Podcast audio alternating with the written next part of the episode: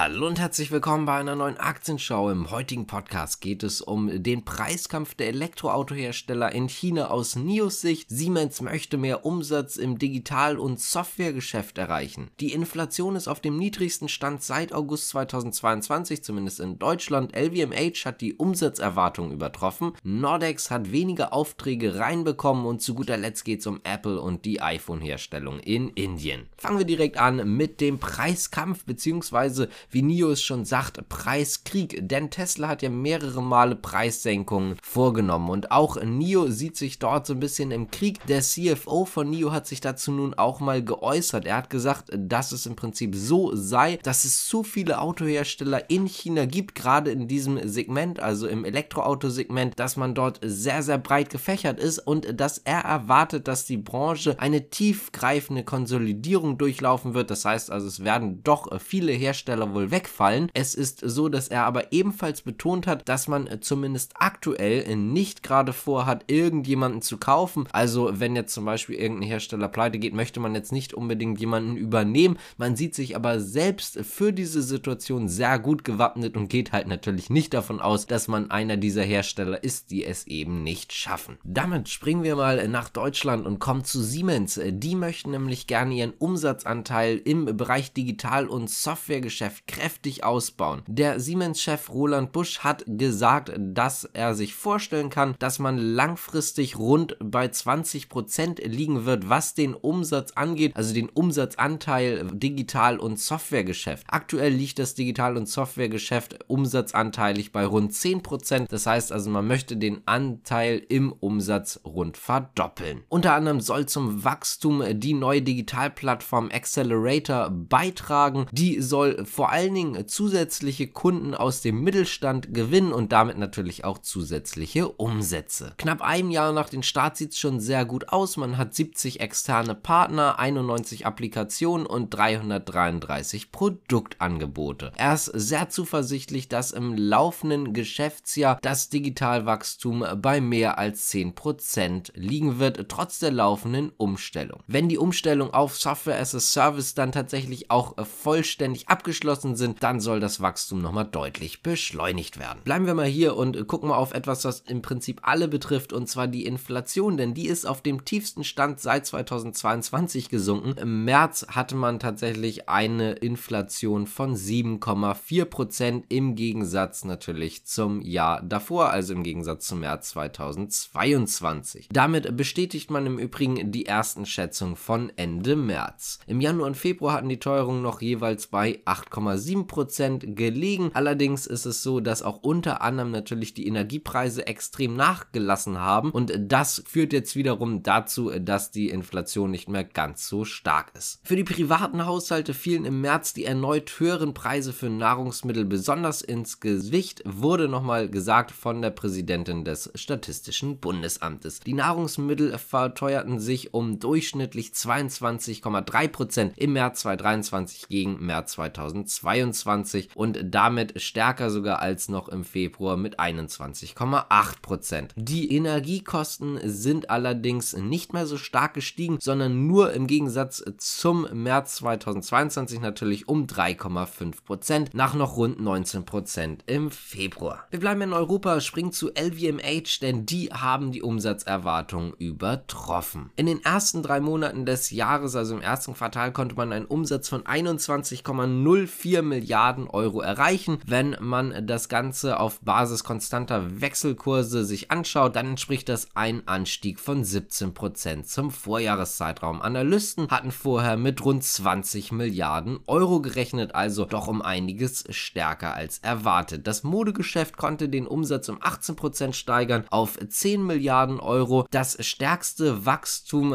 brachte allerdings die Handelssparte auf. Dort ist unter anderem die Duty-Free-Kette D V S beherbergt und zwar mit einem Wachstum von achtundzwanzig Prozent. L V M H zeigt sich auch weiterhin zuversichtlich, die führende Position im Luxusgütermarkt zu bleiben und auch trotz der wirtschaftlichen und geopolitischen Unsicherheiten stark weiter zu performen. Übrigens auch der asiatische Raum hat zu diesem Wachstum natürlich beigetragen, denn der hat nach den Aufheben der Corona-Beschränkungen doch auch einen deutlichen Schub gegeben, beziehungsweise dadurch gab es halt einfach einfach nochmal einen sehr starken Aufschwung. Damit kommen wir zu Nordex. Die konnten im ersten Quartal zweitausenddreiundzwanzig nämlich nur Aufträge mit geringerer Nennleistung erhalten. Allerdings ist der Verkaufspreis pro Megawatt deutlich gesteigert worden. Insgesamt verbuchte man Auftragseingänge über hundertsiebenundsiebzig Windturbinen mit einer Gesamtleistung von eins Komma null zwei eins Gigawatt gegenüber eins Komma eins sechs fünf Gigawatt im Vorjahreszeitraum, also im ersten Quartal zweitausendzweiundzwanzig. Die Bestellung kam im Übrigen aus acht europäischen Ländern.